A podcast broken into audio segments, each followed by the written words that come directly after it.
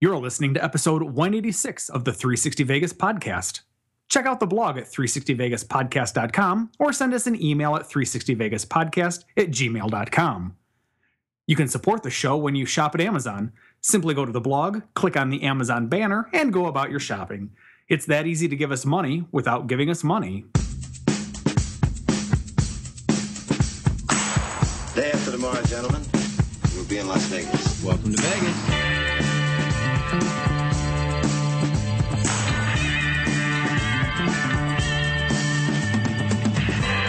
Las Vegas functions on a 24-hour-a-day schedule. The pools, the casino. big volcano out in front. That's the Eiffel Tower. Bellagio, Riviera. the Mirage, Flamingo. Sahara. the MGM Grand. This isn't the real Caesar's Palace, is it? I want to gamble. They always put the machines that pay off the most right in the front. Good luck. The strip is just the most amazing stretch of road, I think, probably anywhere in the world. Kicking ass in Vegas. Vegas, baby. Vegas, baby. Welcome to Las Vegas.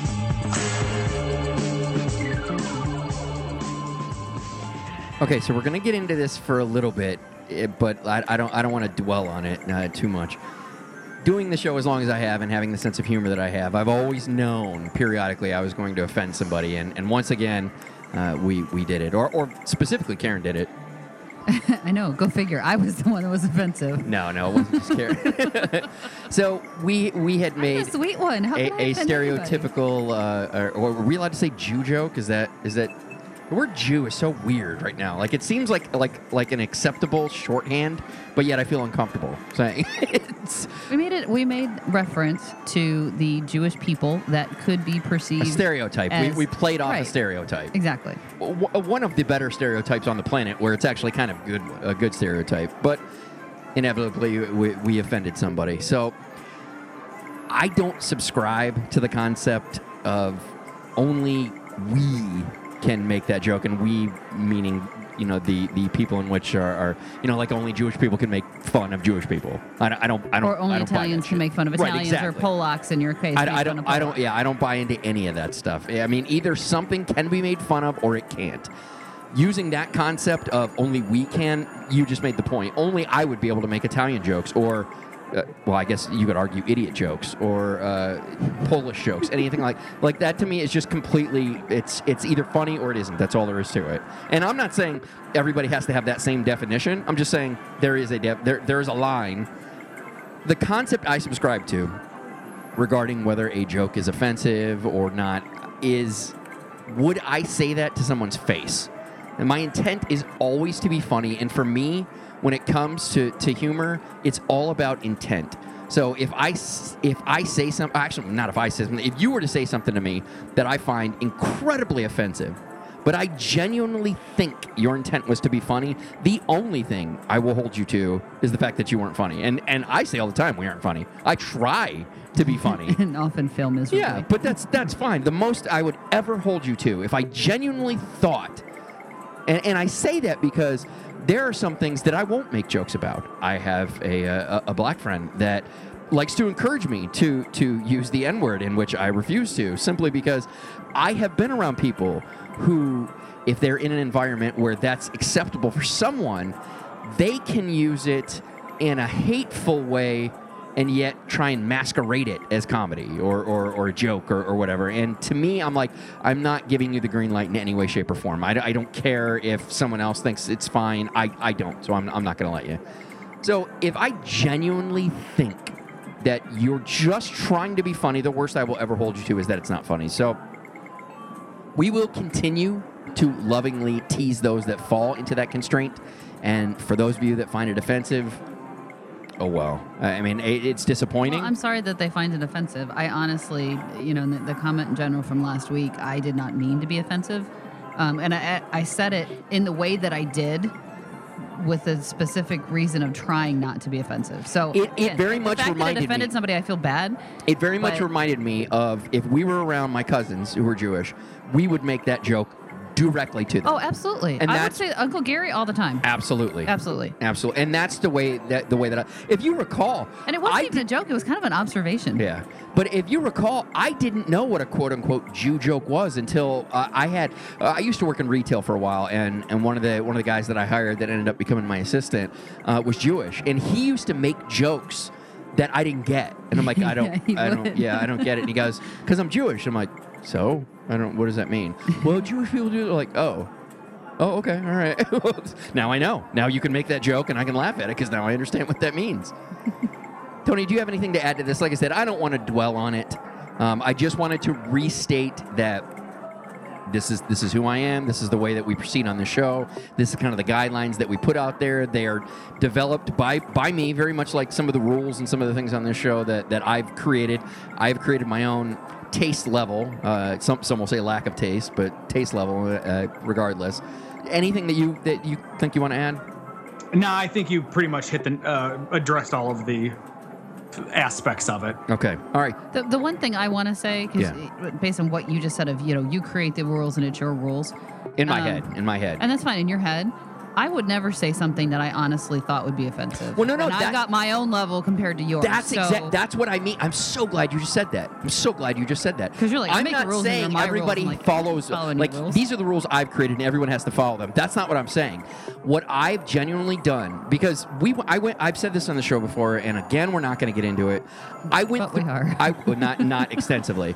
I went through a period in my life where I, I the concept of me saying something in kind of similar to this, where I say something in in genuine, just trying to be funny, and it offended somebody, put me into a two-year tailspin where I wouldn't talk. I literally mumbled for two years out of fear that anything that I would say would offend somebody, till it got to the point where lots of therapy uh, got me to the point where I just said, you know what? I'm creating my own rules.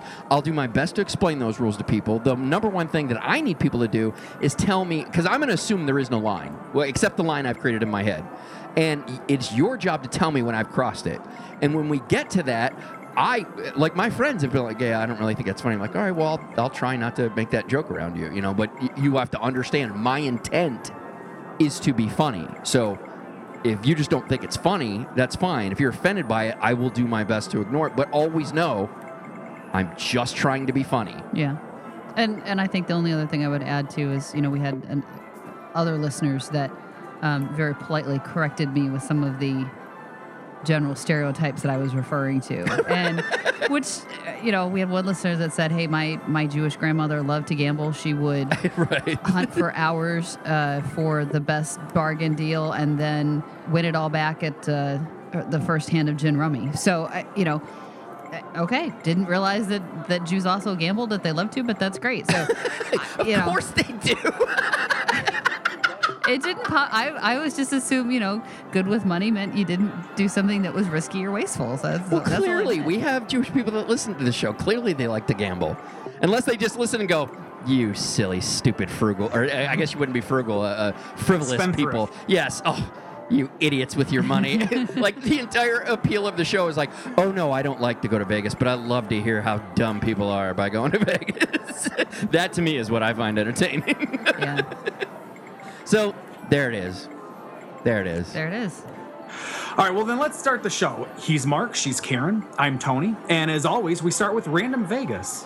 The average gambling budget is about $560 per trip. We got that from at Vegas underscore only. Does that sound right to either of you? No. No, that's not even fucking close. Oh, no. awesome. I remember when we were when we were kids and we started out. Oh yeah, Well, hold on. So actually, my initial reaction was in context to the length of our trips to Vegas, which on average are much oh, longer oh, that's a than, good the, point. than the average person. We are not the normal. You're right. Most people go for a weekend or a long for weekend. like two nights. Yeah, yeah, yeah. If that's two nights, If that's right, then that's dead on. Yeah. Yeah. Oh, hardcore. What about what do we re- recontextualize that, Tony? Does that fit in now? No. Tony's the kind of guy that rolls out of bed and immediately hits the craps table. Thank you. When you're a degenerate, you just allocate a little bit more. So, Um, it's it's it's about it's about right, especially when you take into account the fact that that's just a, someone's gambling Just budget. gambling, exactly. So when you figure you spend another say 250 bucks on food throughout the day, Yeah, that's $500 a day. That's that's pretty close, I guess. Yeah, It's, it's funny you say that. Like when we go, we very specifically have gambling money. We very specifically have drink money, drink money, snack money, tip money, and then we have food. And that's completely separate. and, and yeah, well, and so we take. I don't know if we should say this. We we take enough cash to cover gambling and like tips. Yeah, all our- yeah. food, that kind of stuff. But any of the real dining that we do goes on the credit card. Yeah, yeah. And the funny thing is, is there's no budget on the dining. no, there isn't. Yeah. Well, eh, you know, but Karen, in all sincerity, this that's true for my wife and I as well. While Jen does love to gamble, she's definitely a foodie, and that was how I was able to sell her on Vegas the very first time. Yeah. And so when she, just like you, when she can see these these magnificent restaurants and these these chefs that she's watched on TV, and she can eat at these places, you're right. The any quote unquote budget goes out the window Oh, when, yeah. when Yeah. certainly when dinner time comes along. Absolutely. Well, yeah, And you might lunch as is well. one one thing, but everything else is like, I want to eat there. What's it gonna Yep. cost? I don't care. I'm on vacation. right. yep. Yeah, no, for sure. Uh, all right, let's talk about the twit pick of the week. It must be magical living in Las Vegas. As an outsider, the idea of staying on the strip seems like the ultimate dream, but there is something indescribably beautiful about living off strip with a view of the strip. Simply stunning. I can't imagine a more magnificent sight to behold while enjoying the night air of the desert outside of your domicile. At Las Vegas locally shared a photo taken by Justin Massengill I, I saw the same thing and thought, I, that's probably not how it's. I, I don't mean to offend, uh, but I've never been good at pronunciation. Well, that's what it looks like. yeah. So, uh, yeah, I mean, if it is great, if if if that is how you pronounce it, I apologize for us apologizing for it possibly For not. making wrong, Yeah. saying we said it wrong. Yeah, Right. right. Regardless, share the photo taken by Justin with a gigantic sun setting behind the mountains in the background, somehow making the sight otherworldly and forever challenging a former conception. What conception is it challenging? the one I described earlier, where I thought living on. See, I so I try so fucking hard to write these, and this bitch is playing on her goddamn phone while I'm doing this. And you're like, "Wh- what concept? What are you doing here? Like, well, I uh, very eloquently put that together despite fumbling uh, uh, along. Oh, the idea of staying on the strip. Yeah. Oh, okay. yeah, that's where I was going with All right. it. right. Come on, I've been too nice to him this week. I gotta harass him a little bit. Nice. No, no, no. Listen, it, um, that was that's a beautiful picture. That was It really absolutely breathtaking. As a matter of fact, I had to blow it up to really look at it to see whether or not he had enhanced it. You know how you can use software like, Yeah, yeah, yeah. like stuff to, to make it look sharper or brighter. I don't I don't think he did. I mean, it just it straight up looked like what it must have been like at that exact moment watching as you know we were turning to dusk. Well, and we don't and we don't have an issue with those pictures. It's just it's fascinating to look at it and go, is that real or did you enhance that? Because if it's real, Yes. you're like, holy shit. Right, and and my point is, I don't think he did. No, I don't think he did either. at all. Yeah, it's awesome. Well, as always, we will link to the photo on our blog and feature it on all of our social media outlets, including Flickr, Pinterest, Facebook, Google Plus, and Twitter. Let's move into the news.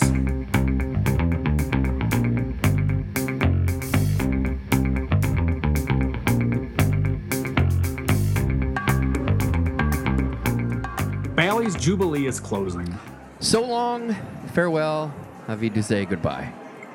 It's the I even I saw it. I was like, if I would have put that in show notes, I can't imagine the level of shit I would have taken. I, I just- knew I I had was, to- I was totally expecting you to sing it. I knew I couldn't sing it. I knew I couldn't sing it, and I knew I couldn't do it with an accent. I knew I had to do it like it was just very off the cuff. Otherwise, otherwise, your scorn would be well deserved. Although I don't think you said Alvita Sane right. Avi the same. What are you talking about? That wasn't how you said it. Was that how he said it, Tony? It, sound, it uh, sounded shortened. I was playing on my phone. nice. It's the end of an era, and judging by the attendance, you agree that it's long overdue. After 34 years, the longest running show on the strip, Bally's Jubilee, is closing February 11th, 2016. It's the last of the Vegas topless shows with the bejeweled and feathered showgirls synonymous with Vegas. Many said this was only a matter of time due to the colossal failure of the 2014 reimagining of the production, which in and of itself was an attempt to prevent the show from closing as it is now. Jubilee opened at the original MGM Grand in 1981 and stayed on after the property was purchased and turned into Bally's in 1985. Bally's says they have some exciting developments they will share in the future. However, they said the same thing about the 2014 retool, so I wouldn't. I- I'd sit back in your seat. Yeah. I, I'm, I'm disappointed that I didn't get to see it. That I that I, I, I, I waited too long. That that I, I'm disappointed I didn't have Tony on the show as a co-host like a year ago because then he would have talked me into it when I was actually you know getting ready to go to Vegas, as opposed to having him on now and talking me into it like a week or so of like, yeah, yeah, I gotta go. Like, no, you can't go. But fuck. Well, it's not lost on me that when Fluff Lecoq is gone, They're like, everything seems to just fall flat. there you go. See, I thought that was good. I thought that was ooh. At any rate, uh, I'm sorry that my uh, Fluff Lecoq joke fell flat because I really thought that was good. It was good. Well, then feel free to edit out your wife's mocking me. Maybe replace it with some sort of, you know, cheers Laugh track. the Review Journal got sold. It was announced this week that the Las Vegas Sands CEO Sheldon Adelson has purchased the Las Vegas Review Journal for $140 million. Taking something most people wouldn't care about and making it into a story, the identity of the new ownership had originally chosen to be anonymous until reporters do what they do best and hunted it down until they figured it out. Technically, the purchase was orchestrated by Adelson's son in law, however, it was done on Sheldon's behalf or the family's investment portfolio or whatever. This is not the first time Adelson has attempted to purchase the RJ, and he even tried to misdirect when directly asked if he was the new owner by saying he has, quote, no personal interest in the new owner, which is, of course, technically true because his interest would be purely business. Adelson's purchase of the RJ has caused some to lament that it will be a Republican propaganda machine since it's well documented in millions of dollars, among other things, that Adelson is a Republican. However, the Las Vegas Sun and the Greenspun Group have been accused of being the exact thing for the Democratic Party for years. Seems like this way you can at least get the bias opinions on both sides and then be able to figure out the truth in between. And now, now we clearly have that. well, isn't that you know they're saying it's going to ruin the integrity of the paper, but isn't that what like TV news stations have been doing for years? They're uh, obviously either slanted to the left or slanted to the right. I, and you know what al- you're getting. I almost hate to say this, but I'm gonna say it anyway. I honestly think that news has you're you're right for the most part has skewed itself so much towards there is no more more of a bias that No, there, there's no more a non-biased. It's Yeah, very biased. Right, right. No, that, yeah, that's what I meant. That, that there, there is no more non-bias. That it, it's now just a world of extremities in which you you have to be smart enough to listen to both to figure out the truth is somewhere in between. I mean, it really is that. I mean, I would love to say something as dumb as as bloggers and stuff like that are, are the real truth, but they might be the Nazis of those. Like they're they're the absolute extremists. Oh, they're great. they're the suicide bombers. Now, of- now you just offended any of the bloggers that listen to the show. I don't care about bloggers. Self-important little pieces of shit. Oh wow. Oh. I, well, I am a blogger, by the way. See, I'm offending my own. We can make that joke. Oh Jesus! Here's the here's my opinion on on the whole idea of bias in the news medium, and that is, as you aptly point out, so long as we know which side of the political spectrum we're getting, then it allows us as the listener to sift through what we believe is the truth, take the nuggets that we believe, uh, you know, is is the truth in what's being shared. Right. Um, and, and then from that point, you you just move on with it. I, I don't know at the end of the day if look, what have we always said? Specifically, you, Mark. What have you always said on your show?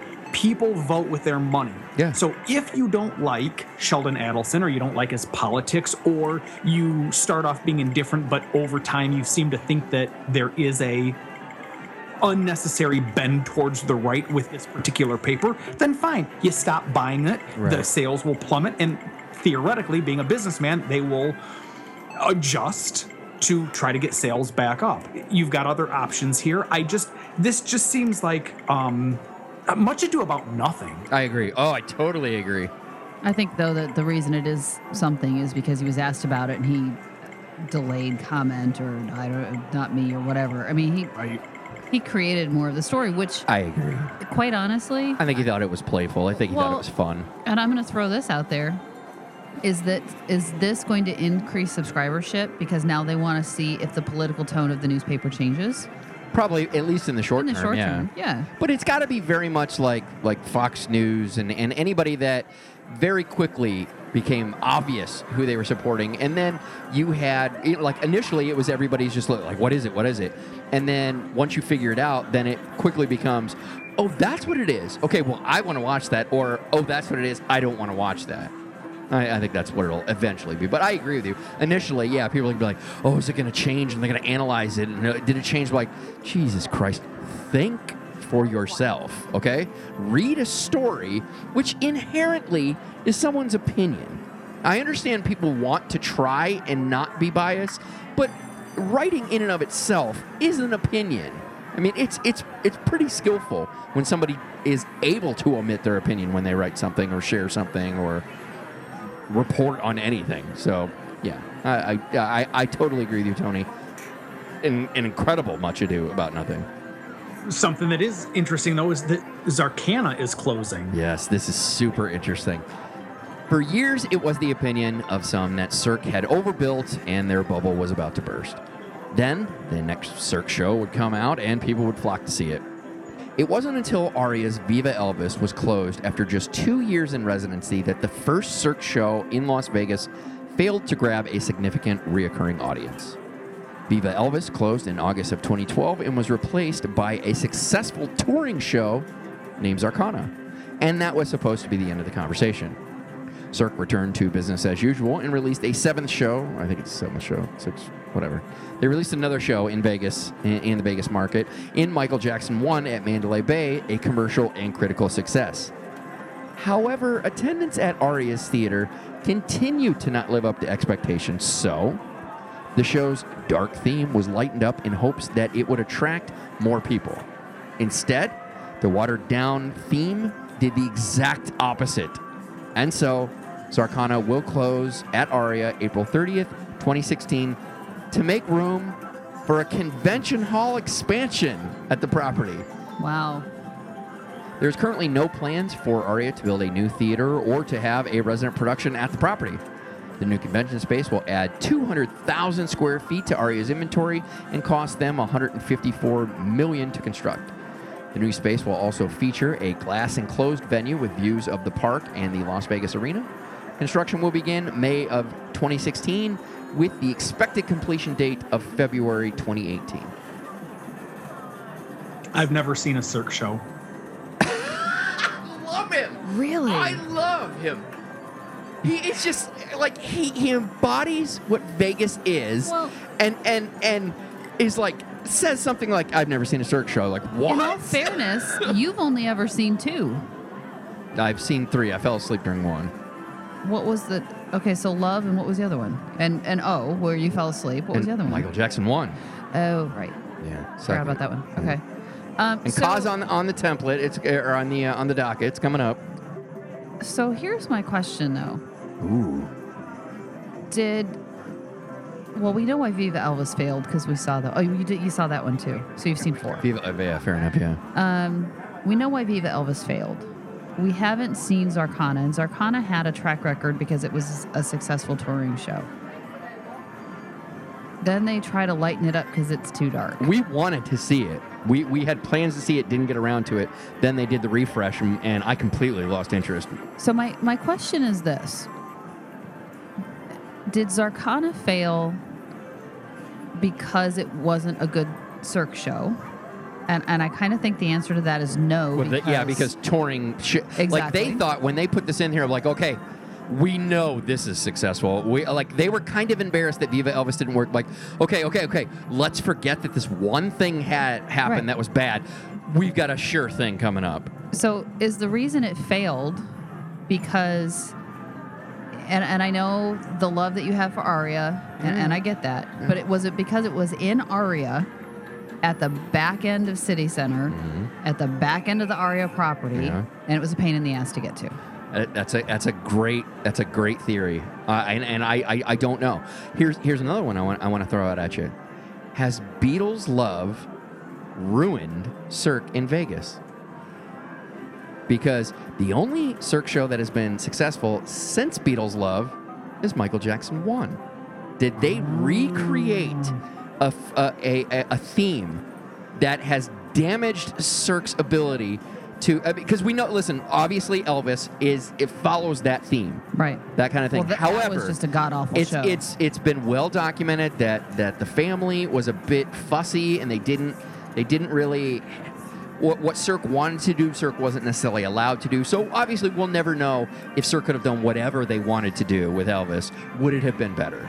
But since we don't know that, you can't really play that in there. Michael Jackson's folks totally Well, let them do what they wanted to do. And Fuck, we this is also their know second one. we also know though that that the remaining the surviving Beatles and their the family members of those that weren't surviving were very much involved Oh yeah. in Well, uh, and Michael Jackson, like the choreographers and shit like that, that helped him do his tours and videos. Right. Helped with that. So they had people that worked with Michael Jackson. They had those that were closest to the Beatles or the Beatles themselves providing input. And was just I'm just gonna say it was were Priscilla and Lisa Marie just hands offish and more looking at it saying yes you can do this no you can't do that and not getting in and being involved and having input into it. yeah. Um, Or or overly protective of a legacy and didn't want to. I see. I have a hard time believing they're overly protective because of all the Elvis shit, the shit that is out there. Fair, fair enough, but if Cirque wanted to take it in a direction where he started to get super heavy and got into drugs and did things, I could see you how they would wouldn't have. have to do that. You could just take some of the. I mean, think of some of the songs that he had. You could have done like, even Polk Salad Annie. You could have done some really interesting, creative um, choreography and storytelling with the costumes and the dance with that. There was just, I mean, they did. They pulled what they would typically do for a Cirque show with the acrobatics and that kind of stuff, and and just put them all in some kind of Elvis costume. Yeah, well, I think yeah, I, I uh, not to get way into this, but I, I agree. I thought the Elvis costumes is is one of They the things awful. that I thought really hurt that production. They had a couple numbers here. They're like, eh, you guys could have done way better now. But I do agree, like that kind of glaringly was off. Th- that to me was incredibly off-putting. There were numbers in that show that I didn't like, but they, I wasn't like, oh, this is dumb. I don't like this. Those those outfits, I agree, were like, is it? Do we do we have to do this? Is it what we're gonna do? Yeah, I just do? I just don't think they they challenged or pushed it. It felt like they took Cirque stuff and But okay, all right. So we're dwelling too much on Elvis Elvis. Uh, uh, ba- back to the original idea. Why did Zarkana or why did Cirque fail at Aria? Is it because Aria is so far back from the strip? Is it because Aria is a different type of property? It's not like all the other Vegas properties. What? Why did Why did Cirque fail here? Right? Exactly. Well, no, I was waiting for, for Tony to jump Oh, in, so I'm all not like chomp just stomping Oh. all over him. No, no, this is look, the next story is all Tony, so I'm just kind of stepping back and letting you guys figure it Oh, out that's right, since 'cause you've he's never seen. seen one. So here's the only thing. I don't think you can say that Aria is not a Cirque property because if you look at the properties that Cirque is in, they are so diverse. yeah. yeah. You've got Wynn, you've got Mirage, you had Aria, you've got New York, New York, um, you've got MGM. Luxor, Luxor. Mandalay Bay. I, I mean, the properties are as diverse as they get. Yeah.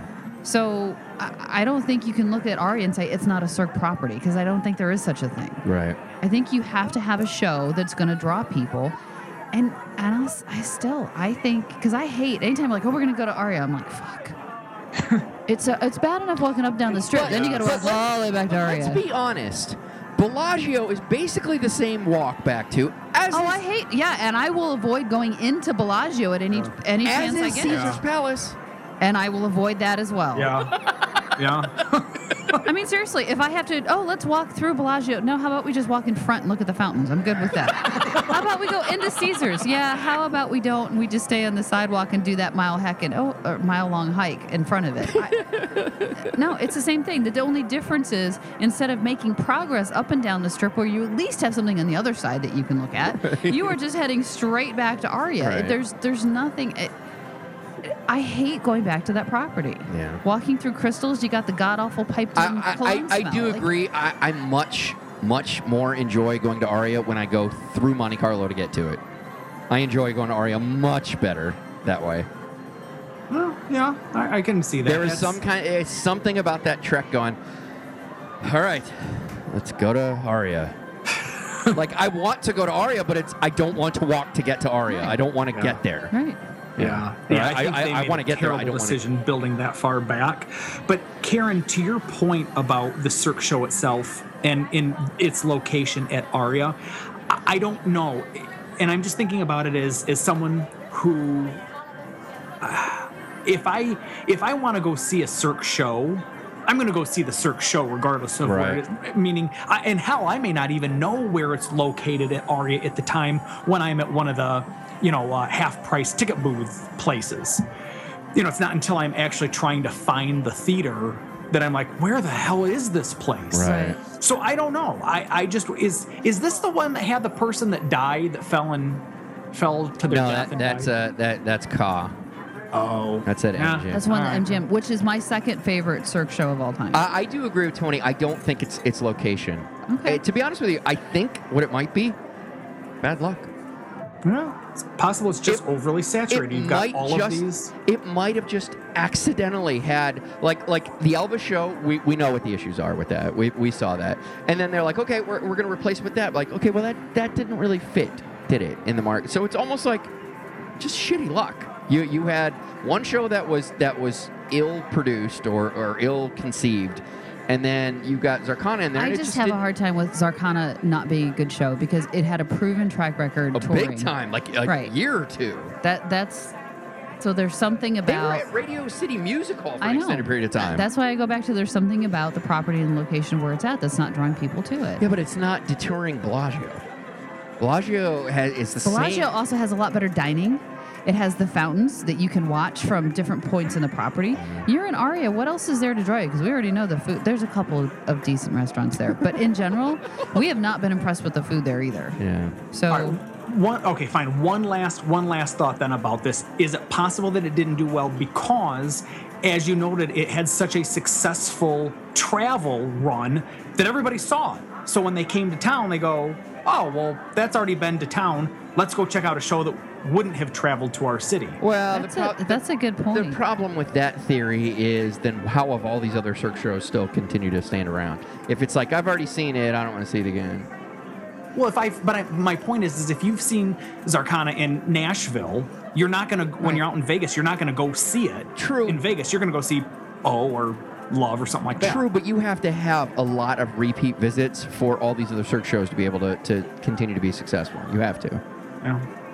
All right. That's true, but I think if you're uh, uh, okay to building on Tony's point, if you're first you've seen Zarkana someplace else, you're coming to Vegas, you will go see oh, you will go see Love, you will go see Ka, you will go see Zumanity. it's you a valid go see, point. well, uh, Michael Jackson's one. You will go see any of the of the Cirque shows that are Vegas exclusives before you go to see a show that you've already seen. So I think Tony has a really good point. But it's not like it toured the country. It it it toured places. It it may have been someplace for a period of time. It set up shop in a couple of, of mm-hmm. places. I think Tony hit on something. I, I think ultimately we have no idea. It, it is fascinating that Cirque has not only failed once, but twice, and in the exact same property. And then that property's gone. We don't do shows. yeah, the fact that they're taking out their Just, just theater. we don't do shows at all here. And and yeah, I don't know how big their conference facility is, but to, to add another two hundred thousand square feet, holy shit! Well, when you But and and I you know what, Karen, I think that maybe we are coming at this from the wrong angle. Maybe it's not the show in and of itself. When when the Las Vegas Visitors Convention Bureau people can say, you know what, we would rather completely demolish the Riviera to That's a good point. expand our That's convention point, space. I, maybe there's just more money to be had in in convention And space. there's a shitload of money to That's be a had in that's a convention great space. point. And that convention space is mid strip. Oh Yeah. oh yeah. It's a great spot. Wow, Larger. that's a good point. And if you want, like most conventions will try to lock all the convention goers in on one property so Yeah, they'll yeah. never go anywhere else. Yeah, yeah, yeah. If you're a newbie to Vegas going to a convention and you're in Aria, like it's too far to walk anyplace, they would be locked in. Uh, that, well, that's point. yeah. That that might be See, the this is closest why thing right Tony's there. on this show. Well, you know, if we talk about one topic for 25 minutes, I'm probably going to come up with something worthwhile to say. and this wasn't the topic he wanted to talk about. Yeah. He's waiting for the next one. Yeah. So, tell me about the non-smoking MGM hotels. Okay. Vital Vegas was reporting that MGM resorts have been quietly removing the option to stay in a smoking room. In fact, currently, Monte Carlo, New York, New York, Aria, and Circus Circus do not offer any hotel rooms at their property that you are allowed to smoke in. Luxor will also join them on January 1st. To be clear, you were still allowed to smoke in the casino, just not in the hotel rooms. Their other properties are following the common trend of limiting rooms available. Mirage only has one floor, Mandalay Bay and MGM only have two, Excalibur has four, and Bellagio has seven. According to the property, and to be honest, the recent evolving definition of smoking includes e-cigarettes, which I think is fucking stupid. For one- uh, whatever. We're, I'm not going to go on that tangent. It was clarified that this rule doesn't necessarily apply to those with the cash or the clout to stay in a suite at any of these properties. Those that violate the non smoking rule in their room will find an additional $300 cleaning fee attached to their bill at the end of their stay. Currently, no other hotel casino property on the Vegas Strip or on Fremont is making a concerted effort to move in the same direction as MGM. Let me say one thing before you rant, Tony. I've always said I respect a business's choice to not allow smoking in their establishment. I'm just not a fan of it being forced on them via legislation.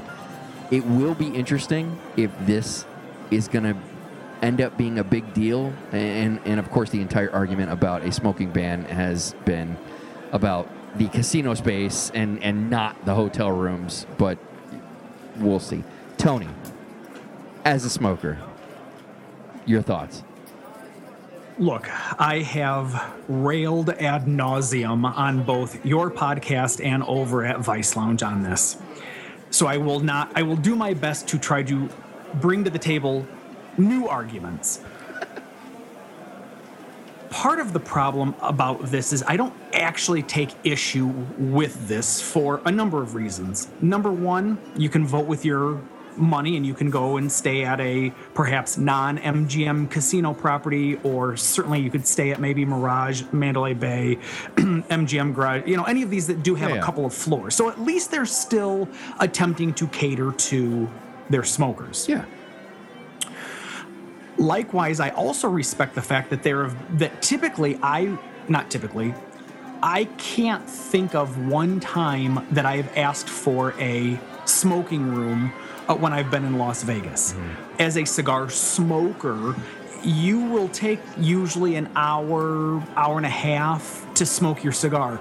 That's not long enough for me. I, I'm not going to light up a cigar in my hotel room because that's just too much time for me to stay in my in my room. I'm not going to be there that long, Right. I'm not going to be a jerk and and take a lit cigar into the elevator till I get to the casino where again it's allowed for me to smoke.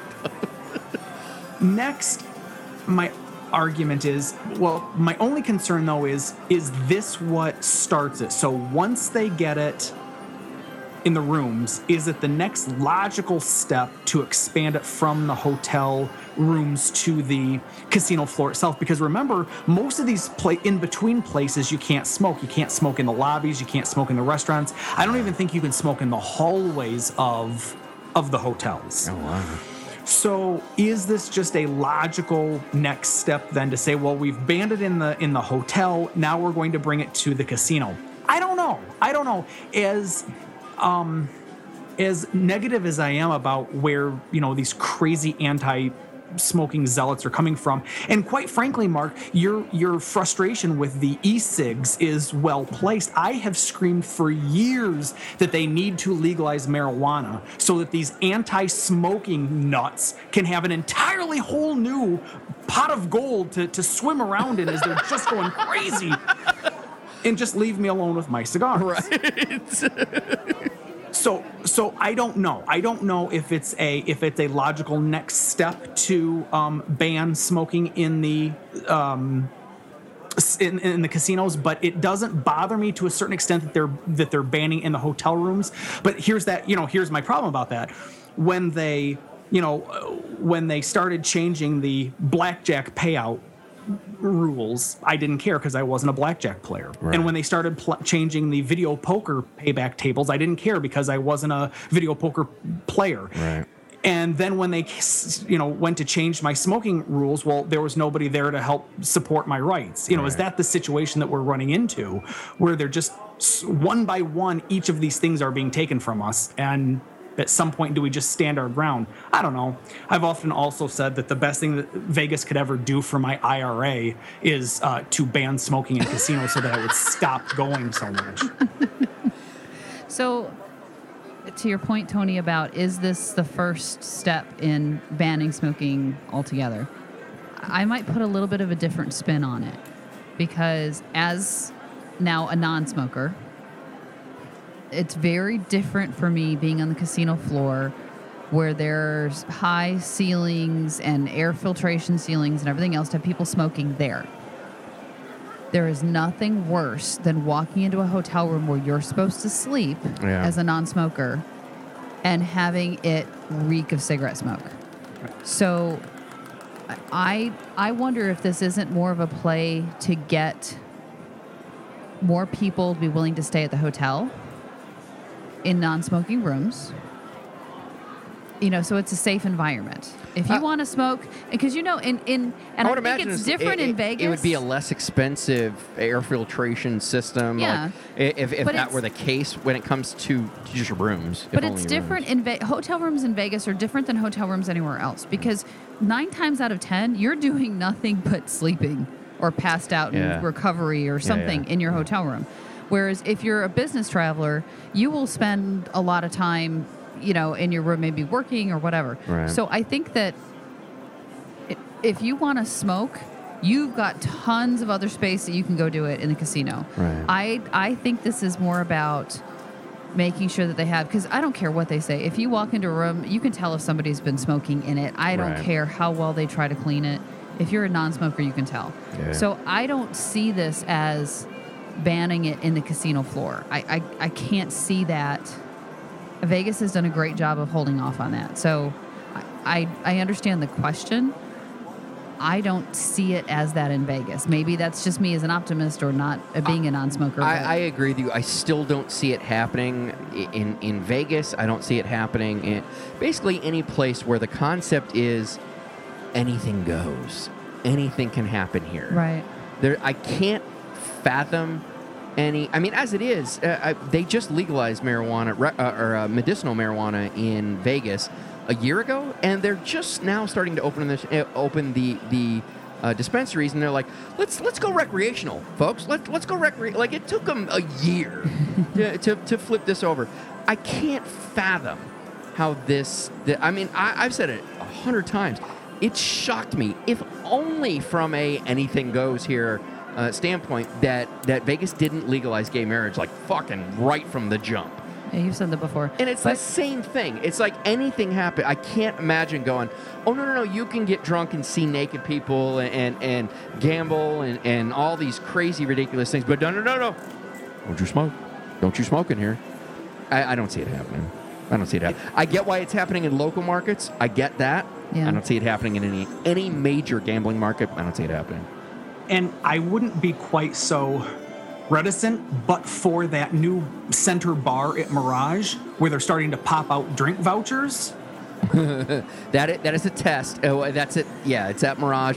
It is a test, and and I actually learned after the fact that that place never comped drinks before. So that that is that is a test. Oh. Uh, unto itself. That is really that that was always meant to be like, oh, I know you guys are getting ready to come to Vegas. You're super excited, right? Oh, you want a beer? That's gonna, be five dollars. That'll be five dollars. Yeah, I, I learned that after the fact. Yeah. Okay. Okay. Well, I guess time will tell. Yep. So, Festivus is at the Bally's Grand Bazaar. Bally's Grand Bazaar announced this week that on Wednesday, December 23rd, they will host a Festivus gathering at 4 p.m. It will include the traditional Festivus pole and the feats of strength. Those able to demonstrate their strength by lifting a 100 pounds over their head will not only receive a complimentary photo, but receive free Starbucks drink samples and a Grand Bazaar coupon book. FYI, both are already free. No word uh, when or if the airing of grievances will be involved. Festivus is a made up alternative Christmas type holiday made famous by Seinfeld. We'll link to Edge Vegas' story with a clip explaining. I love this. if only for those of us who were fans, who think this is funny, who like Bally's Grand Bazaar, who gives a shit? You're like going, they're celebrating Festivus at Bally's. Like, we gotta go to Bally's. I love this. I love it. Super clever. This is what marketing people get paid money for. Yeah, except I, I wish they would have done the proper tagline. Festivus for the rest of us. Exactly. I think they might have. I, I might have bastardized it for, for my reporting. I just yeah, and it was funny because when you were talking about the feats of strength, um, I was like, okay, what happened to the airing of The airing of grievances, that's my favorite part. I know. I got some problems with all of you. We're gonna start with you, Right. I love it. Genius. Tony. Have, Tony, do you know what Festivus is? Um, I know of it because of it being so popular from the show. I know of it. There is a YouTube clip I have seen. right? I I, I googled when I saw the notes. I better look at this. I clicked on the news article and I did see Edge Vegas's video. now this is something that I can get behind. Vegas Cab Karma. Most commonly referred to as karma, also known as comeuppance, the RJ is reporting that Vegas cab fares are down 5.5% or more than 115,000 fewer rides in November, the largest monthly decline in 2015. While it's clear ride hailing services like Uber and Lyft are a major contributor to this decline, it isn't clear how much can be attributed to a reduction in long hauling, aka stealing, one would assume is part of a revised standard operating procedure for a company who kind of brought this all on themselves while they were, quote, self regulating. But get ready to get sick. Despite offering or taking uh, more than 100,000 less rides in 2015 compared to 2014, uh, November that is, Vegas cab companies are on pace to make more money in 2015 thanks to rate increases up almost 5% year to date. Viva ride hailing. what the fuck? How do you have 100,000 less cab fares and you're about to make 5% more? Yeah. That Uh, It just means they're charging more. unbe- and ride and fucking long hauling the shit out of you. yeah. Oh, Yeah, but, that's but this next story is kind of Yeah, a so follow let's- up. Yep, let's roll right into it. Uh, Vegas ride hailing rates. TravelVegas.com shared that Uber and Lyft rates are 15 to 50% cheaper than cabs in Las Vegas. For example, a cab ride from McCarran to Caesar's Palace will run you about $26 if you have it if you grab a cab. The same ride will cost you 15 to $19 depending on the type of Uber you use. They, they, they have varying degrees. You can, you, you're aware of this. Um, for those of you that don't know, they have um, Uber X or Uber Black or whatever, where you know you're going to get a higher end vehicle. So depending on, on which Uber you use, it, it could be 15 to $19. And via Lyft from McCarran to Caesars, it's going to run you about $17 a ride in a cab from MGM Grand to Golden Nugget run you about $32 via taxi, $22 via Lyft, and 16 to 21 via Uber. And those taxi rates, of course, don't include the tip, the $3 surcharge that you get if you use a credit card, or the additional cost of being long hauled. I'm fucking sold. yeah, no kidding. They cabs can eat my fucking ass now. That I mean, And I will say this- especially, especially think about the story we just had, where they're like, "Oh, 100,000 less because you guys are fucking up," but they're making more money. But Like, what? What? How's how's that work? Fuck them. So I don't know if the our friends that we you know introduced us to Uber were on the Uber X, but I will tell you the cars that we got were clean, Nice stuff, yeah. didn't think they- smell I- awful. Like it, it, it's it was kind of you know it was nice. But so versus a cab, so you're paying less, you're getting a cleaner vehicle, Yeah. and all the no chit chat. All right, I get it. Here's the only thing I think cabs still have in their favor. You know, if you go to the cab line, there's a cab. You're you're gonna get a cab. You can go wherever you want to go. However, here's the caveat I'll throw to that point that I just made. Um, with with ride hailing, they pretty much pick you up wherever the fuck you want to. So let's say we're walking down to Mirage and we're like going, oh, you know what? We should hop down to this place. by going, I don't want to walk there. But like, yeah, well, no, no, no. We'll tell them to meet us at Mirage. Let's, let's meet us at Mirage, and then we'll go from And there. they can pull in right up front with everyone else that's dropping off exactly at the front entrance. I'm, not I'm yeah. sure Lyft and Uber still have the same kind of regulations like cabs where they can't just pick you up on the strip. But think Oh, about yeah, you that. can't. No, no, no, no. You can't just pull over and no. Think about that idea, like going, um, you know, we're at dinner and we're like going, oh, you know what we should go do? We should go run down to fucking MGM. And, you know, we're down at the Mirage. We're like, oh, yeah, I'll just have Uber pick us up. Uh, yeah, they'll be in like five minutes. I love this. Fuck you, you long hauling fucking chatter pieces of shit. I'm so I see it now. We will never wait so in the cab line happy. at McCarran again. I, I will miss that. That, that uh, to me, the cab line was always fun at McCarran. Oh, you're so sick and twisted. Oh, I love that little like. mm, It's it's like it's it's like the best line you ever have to wait in because you know the ride is gonna be like five six days long and it's gonna be amazing. but Five, six days long. well, yeah, because uh uh, the ride is being in Vegas. Okay. Oh, I, I, I understand where he's. well, I get it now. Yeah. I, I Wow, thought. I I, never- also was like, wait, where the hell are you taking this So- cab so- to? yeah, well, no, well, no, and I never understood that he you you view your entire vacation in Vegas as like a, a, a ride. Well, yes. Hold on, hold on. I, th- I think you're gonna like this because you're a coaster enthusiast. When, well, when we were younger, we were coaster enthusiasts. Oh, yeah, I can't do it anymore. It Okay, so you got your queue to get in there, right? And then you get in your cab ride, and the cab ride is kind of like the climb. They'll slow click, click, click, click, click to get to the top, Mm-hmm. and then you get to your property. Ah, Vegas! Until you get the part where you get like hungover midweek, and that's that's a little slow part. Where you're like, okay, Th- That's the second hill. Click, click, click, click. Click. Which is necessary just so you can enjoy any of the rest of it again. Oh my god! yes, and then at the end of the ride, you're like, "Ooh, I don't Ow, that hurt. yes. At least that's what we do now. really-" Yes, yeah. Because that was so much fun, but oh, I'm not gonna be able to move for. It a was week. funny when I originally wrote this story. This before I learned about these new rates. I was like, you know what? It's the convenience of just walking to the cab line and getting in the cab. Like those things. Those those Oh, no, things tho- to me. those are very They convenient. make they, they make me feel like Vegas. They make it's the only place I, I use a cab exclusively. Yeah. This with the pr- the fact that they're making more money on less rides, and the fact that now that Uber and Lyft are like going, oh, and we're also going to charge you much less. You don't have to worry about being long hauled. Oh, by the way, people who who have never done a ride hailing, do you know you pay for your ride right up front?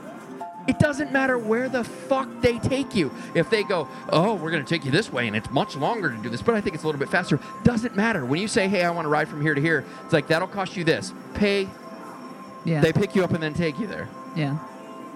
It's I fucking mean, you know up front awesome. what you're paying. It's There's paid, no it's risk on that. Nothing yeah. changes. You don't have to worry about tipping. Thank God. Please experiment with Lyft and, and Uber when you get to Vegas. I'm gonna guess you're gonna be pretty happy with it. Fuck So these snarky. pieces of shit. Fuck them. So happy. Vince Neil, fraud. My Is that, God. is that how you had it in your My head? God, What- Tony, I, I literally couldn't have coached you any better. That's fantastic. I'm sure some of you are thinking we're talking about fraudulent claims that he's a successful singer, a rock star, or without VD, but you'd be wrong, at least in this case. This is all about that record setting failure of an arena football team, the Las Vegas Outlaws. Vince Neil is being sued by a group of investors he partnered with to bring another arena football team to the city. This latest incarnation didn't even exist for an entire season before going bankrupt. The suit claims Neil and Rockstar Investment Group defaced and defrauded them with false information to get them to invest half a million dollars in the team.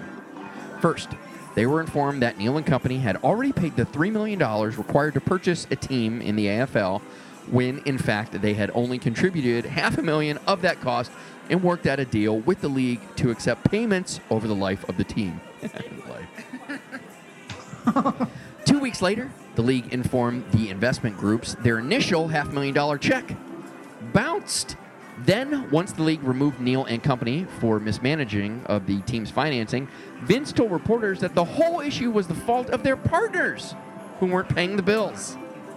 And that brings us to now. So, those of you disappointed in the announcement that Motley Crue will be touring for the last time in 2016 can find hope in the fact that Mr. Neil may need more cash coming soon. Why anyone would ever invest with that fucking idiot is beyond me. Because they don't listen to your show and That don't realize dirty, what, it- what filthy, idiot he is. diseased piece of shit that lost his voice well over a decade ago. Fuck, let's be honest, well over two decades ago. I'm amazed that people keep giving him money to do stuff in Vegas. 'Cause didn't he have a tattoo shop when uh, Imperial Palace was still, or O'Shea's, was still open? O'Shea's, yes, yes, he did. And he's owned more than one strip. I think he still owns a. He just bought like a new strip club like a year ago. I don't know if he still owns it, but he owned one before that.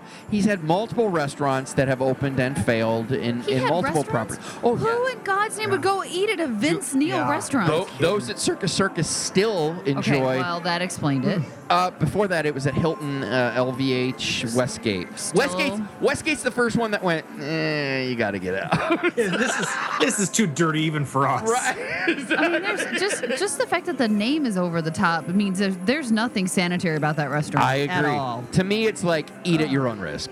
And when it, when it comes Ugh. to that, I mean, it's kind of like sit having sex with Vince Neil. You assume you're going to get VD. You Yeah. couldn't. You could not sit down at any of his. You'd have to stand at the bar and not put, not lean your elbows on it. There, I imagine there's a sign as you're waiting to be seated that's saying that they cannot be held responsible for any crabs you you contract while sitting at their establishment.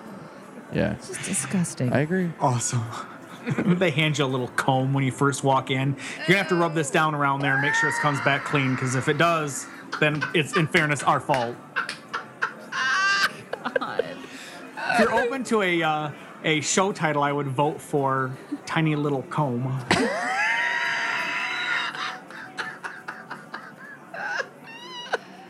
Ew. Genius. Ew. So, tell me about the Linq coming attractions.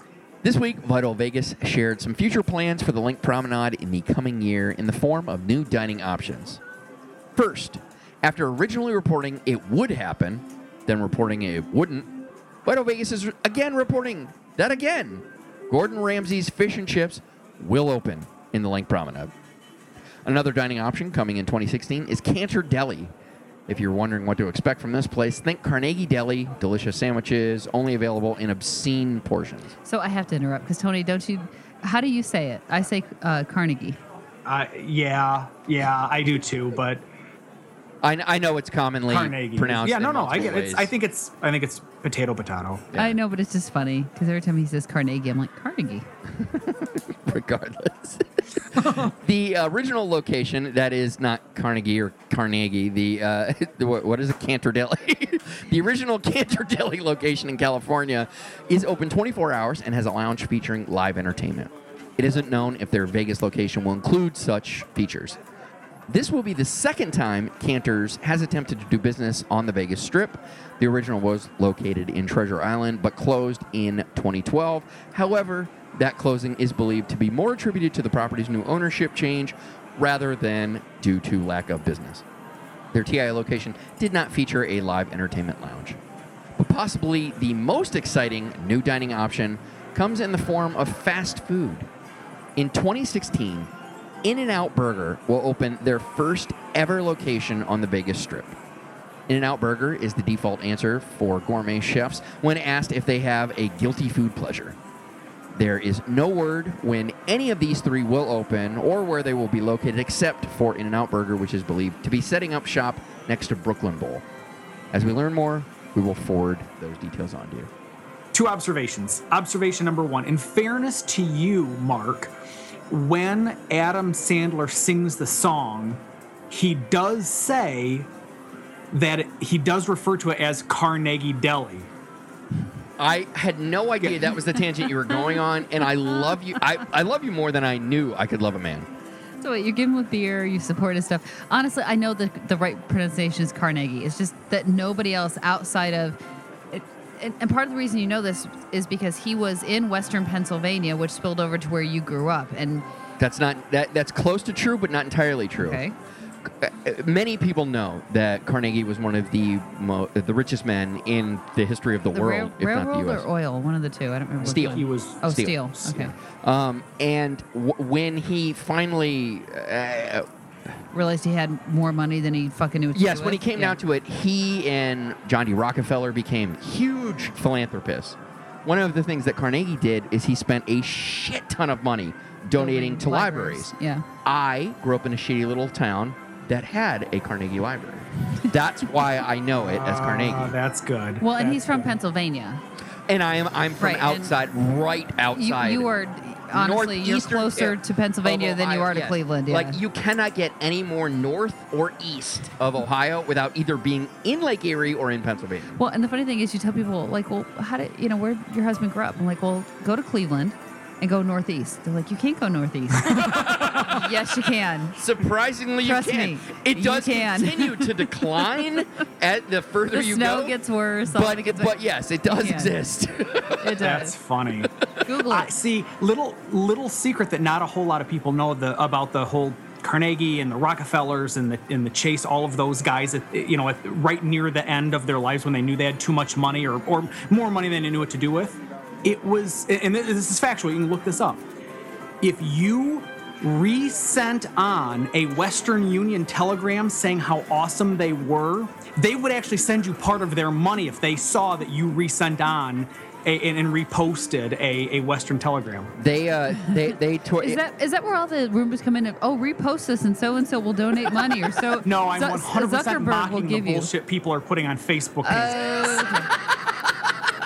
you, you just got to, if you just send Sorry. a Western telegram that says, Carnegie, I want some of your money. It was a little too clever for us, Tony. We were like, really? I'm not surprised they were really. No, I think it was. I, I think Well, and the guys resend, I generous. was it like, was a stretch. I didn't know how you resent a telegram, but I could honestly say, if okay, if you send something to one of them that said how awesome you were, okay, I'll send you some money. I get it. I gotta say, I, I'm a bit of a, of a history nerd, as I've, I've admitted before, and, and I am very familiar with uh, Mr. Chase, Rockefeller, and Carnegie, and they uh, they they. It's kind of funny. They almost so I'm sorry. Who is Mr. Chase? uh, J.P. Morgan. Okay, Chase was not his last name. I know, I but it's know, J.P. Morgan Morgan. was his name. He- I, I knew. All what right, he- I'm, I'm calling both of you guys on this That's- because this no, is bullshit. It's 100% fair. But the thing You're like, is, is I'm familiar with Mr. Chase. I- there was no Mr. Chase. I don't know if Tony intended to do it, but what I thought was hilarious is the idea that his name is JP Morgan. Their merger has caused us to think it's Chase. Well, and I think that was also part of his sarcasm that we were just a little too slow or inebriated to catch up I- on. I thought he it was meant very it, and I clever. loved Now it. that I look back at it I, now, I'm I, like, I oh, didn't Tony, that get was the, so good. the Western Union uh, re-forwarding thing, but I totally I got thought the about Chase. it for a, flash, a flash second. Then I'm like, yeah, no. Hey, I'll tell you what. One of you is absolutely right, though. I did mean to screw up like that, or I didn't mean to screw up like that. So Oh, but which one's right? Tell us, Uncle Tony. history's a mystery, sweetheart. no, no, that that is the one thing. Like those guys, uh, as much of the, the atrocious bullshit they did when it came to business for a while, one of the fascinating things, and and thankfully, Thank them for having unions. Now. It's ve- it's very similar to um to, to what Bill Gates is doing now, where you kind of realize you're like, oh, business, business, make billions, billions, billions, billions. You get to an age of like going, what the fuck am I gonna do with all this? Like, what kind of a monster am I to have this? We're like, just give it to everybody. Like, literally, uh, Carnegie and Rockefeller not only tried to one up each other to become the most successful rich man in the world while they were in business, when they all retired, they're like, going, I'm going to donate more than anybody's ever donated ever. My other observation on this story, though, was two point, twofold. I'm surprised that it's taken this long to have an In-N-Out burger uh, come to the strip. I But I'm not. I, I'm not. I've had In-N-Out burger. Granted, I've only had it one time, but I had it out in Vegas. I just thought it was an okay burger place. It's it's like the big to do about White Castle. I Right. just don't get the value of Well, there is- these burger places. There is there is Yeah. no big to do about White Castle, um, and I'll be honest. I've never eaten at an In-N-Out burger. I've had a Whataburger. I thought that was delicious. Um, from what I understand, In-N-Out has a, a cult following, especially on the West Coast, Yep. because they have a secret menu. They have like if you, they'll basically build whatever the hell you want if you know how to order it. right, I, right. I've never had one, so I can't talk to the In taste. fairness, so will Wendy's if I want an extra piece of bacon on my burger. Uh, let's be honest. Um, Burger King does build it your way. Okay. That's right. Yeah. I, I just it's Uh, yeah, I- I- I agree. but Uh, if it- it's going next to, hold on though. Point of clarification: if it's going next to Brooklyn Bowl, Brooklyn Bowl, yeah. is that where the pizza place is now? No, no, no, no. side? It is not replacing anything that is Okay. in there. It is going in an empty space or a place that has then closed. No one's being replaced that hasn't already closed. Well, is the pizza place closed or it's still Oh there? fuck no! That pizza place is doing well. Okay. Yeah. Because Fla- fla- technically, it's not flour- in the flamingo. Flour and barley's doing. well. I know, right? Exactly. the, a- a- food that is served within the flamingo, stay clear of. Food that is served to a place that is technically connected to the flamingo, but serves that food outside, you're good. So you're fine. my my only other comment on the um, uh, Canter's Deli, I think having a live music with I'm, way a, I'm way little more food than you could possibly eat. If I have three hours worth of entertainment while I'm eating, I might actually eat that well, whole sandwich. and I think that that's where it's going to be dangerous for them. I I think if they had smaller eat-in style portions or something, I, I think having good deli sandwiches with live music entertainment, depending on the quality of the music and entertainment, could be a great fit down there on Lake. I also think that they're going to have to. It's going to get bad if they do it because they're going to be monitoring when people sit and everything else. I, I, I also think it's well worth the extra five dollars to take your the, the partner that you're with when you go to one of those delis and go let's get one sandwich because they do charge i don't know if you people knew this Yeah. if you order one sandwich Carnegie does. and they're two yeah and there's two people they charge you an extra five dollars because they know exactly what you're going to do is that even two humans can't eat that entire sandwich but it is completely worth paying the extra five bucks and just to go in Well, let's just get the, one sandwich, sandwich is. I, I don't want to say the It's sandwiches are overpriced decadent because it's huge. yes it's more than a human can consume one human But I wonder what would happen if you human. went in and asked for a sandwich with like two extra slices of bread. Oh, I, I've got. Well, you got to remember No, they always cut them in half. You pull it apart. No, I know they cut them in half, but a half is still usually, taller than what but you they can usually bite down stack them. If you recall, you can take them apart, kind of thing. There's usually bread in there. No, there isn't.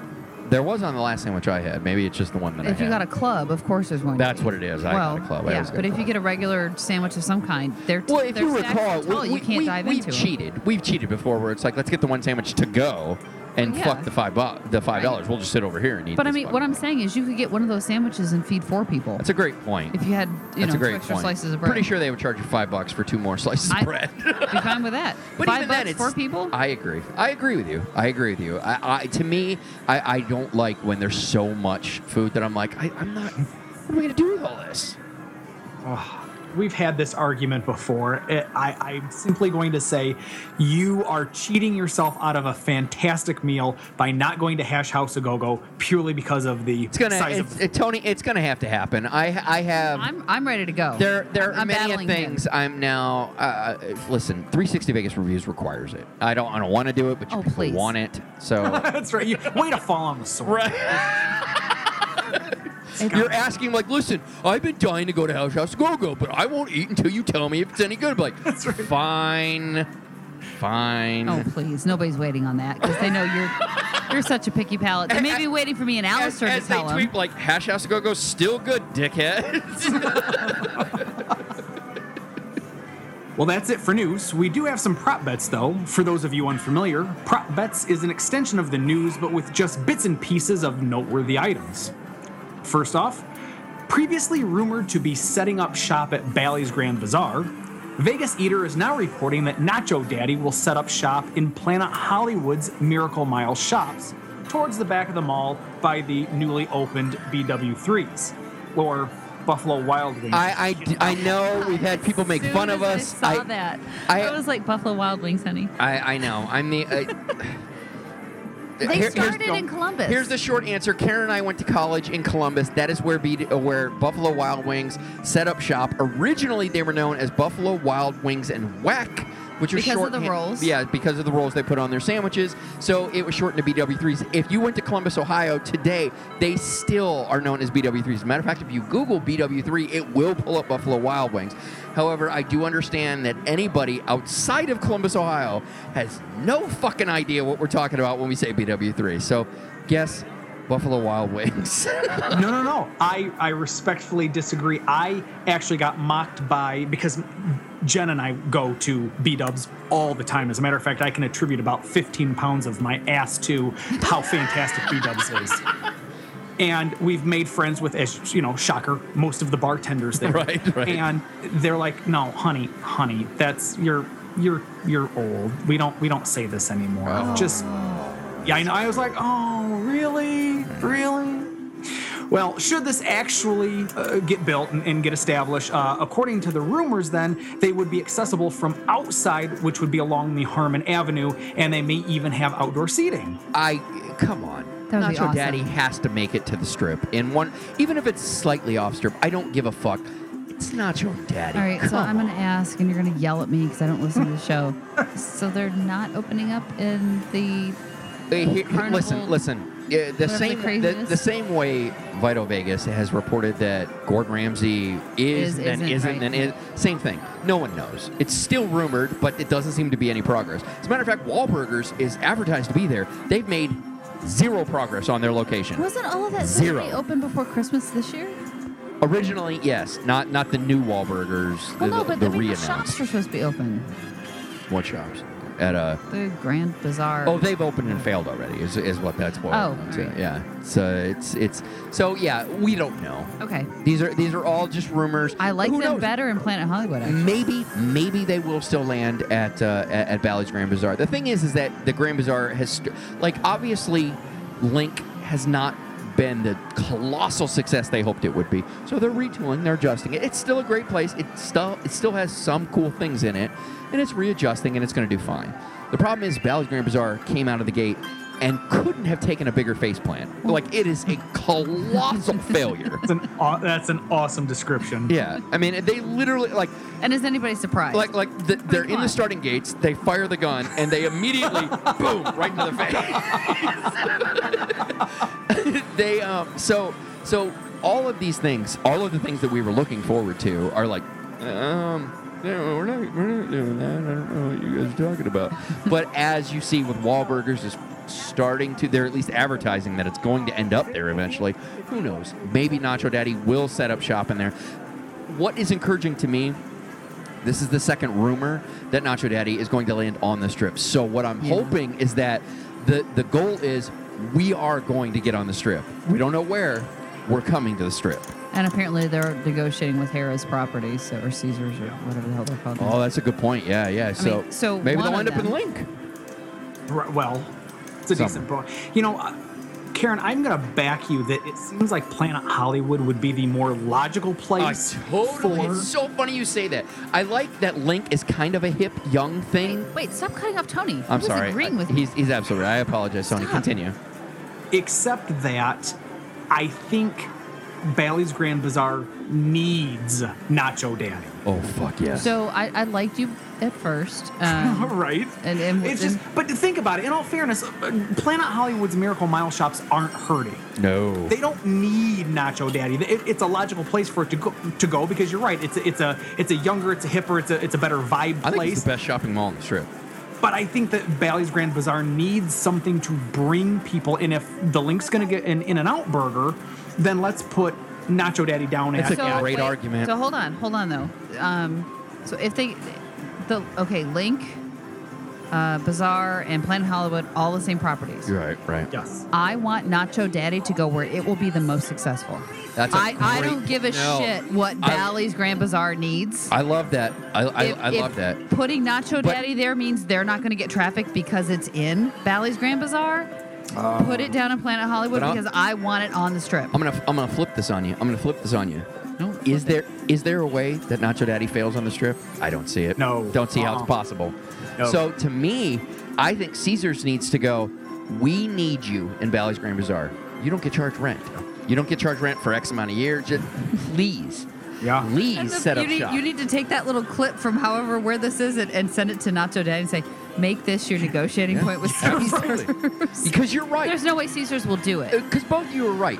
Linq doesn't need it. They it'd be awesome if it were in there, but it doesn't need it. It's not dying. It would fit really Planet well. in there. Hollywood. It would fit It- well in Planet I agree. I totally agree on both of these, but they don't need it. They have some great things there, and, and it would fit well. Bally's needs Here, it. here's my only concern. If you're gonna, if Nacho Daddy is going to get strip front, and, and I'm thinking of that shitty taco place we went with the good tequila but shitty food. I know of where you. I don't it's, know what you're um, talking about. It's at Planet Hollywood, isn't it? It is. It, and and sits it's when right you're in front of the walking strip. into the building. It's on the left hand side. Hollywood. Ta- It's not tacos and tequila. It's a it's a Mexican place. We went there. You had the No, no. worst. The first time you ever tried a margarita, I think, and it was nothing but. Oh, oh, Cabo Wabo. Yes. Okay, That's right. You know what's funny? It's so bad. I'm like, that's not a Mexican place. it is. it is, unfortunately. Um, it is. I, I what I don't want is for Nacho Daddy to become a hangout for douches and assholes on, on the strip. Karen, I it's on the strip. I- no, hold on. And I, I love what I want to make sure if they're going to go into Bally's, they need to have the room and the space to serve the amount of customers that they can do. That's absolutely right. You know what I what I what I was thinking. There, there are two anchor spots, aren't there? Well, um, Wahlburgers taking one of them. Like, and and when I say anchor, the two largest retail yeah, the spaces they have. two-story Crap. When when I think Nacho have. Daddy, I know Walgreens or I know um, um Wahlburgers Wahlburgers. has the one. Oh, Nacho Daddy hands down has the Except other. that's not strip front, and it's not really viewing because Pulls you're you overlooking in. the Look at it, Nacho Daddy back pulls here. you in. I, yeah, I just I'd walk back all that shit a thousand times to get to Absolutely. Nacho Daddy. I just want them to go where they will be the most successful. And if Bally's needs them to anchor to draw people, but here's the only problem: people will walk by all the the shitty little shops that they have set up out front to get to Nacho Daddy. Well, fuck those and little sh- Wahlburger, Yeah. and both, Yeah. and walk right back out. So that whole bazaar area that they just built is still not going to do shit Well, that's because that's nobody's going to buy anything. That's fine. The rest of those those shops need to figure themselves out. That that's not what I'm concerned about. I want a quality fucking location like like Nacho Daddy in there. Uh, if you get Mark, you get your anchors, fuck it. The rest of it will figure itself out. fair point, Mark. Except we know the value of Nacho Daddy because we've experienced it downtown. If you've never been downtown, or you've never eaten at Nacho Daddy, Nacho Daddy when you've been downtown, you may not necessarily appreciate what it is that you've got at that point. So Karen might be onto something. If you're not willing to walk through the Grand Bazaar because you hate those terrible trinkety little stores, Yep. you may and and you don't know what Nacho Daddy is. And Wahlburgers has a TV show. Listen, they I- have the Wahlburgers. I behind- appreciate the, both the of your points, behind him. but we didn't know what the fuck Nacho Daddy was until they came out and we read some tiny story Well, that talked about it. And we're like, it does what?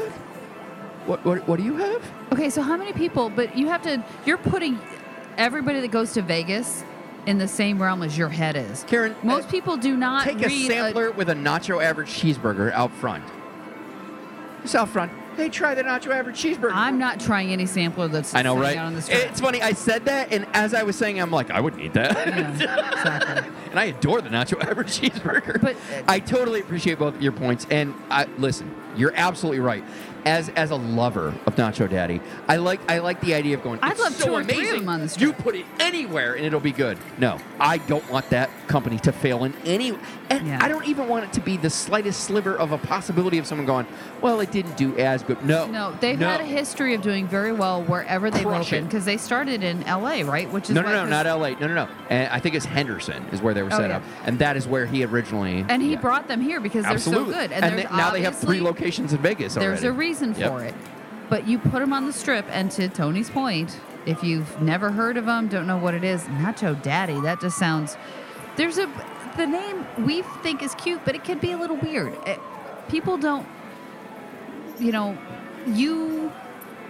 Well, a lot of listeners will Google and search and places to go and all this kind of stuff. So a lot of places people go to Vegas and like, all right, I have a room in Vegas. Let's see what's there. Yeah, I, I listen. I ultimately I don't disagree with you. This to me is the capitalist in me, especially someplace that I love. You're absolutely right. I, I'm going blind, like this is amazing. Put it anywhere.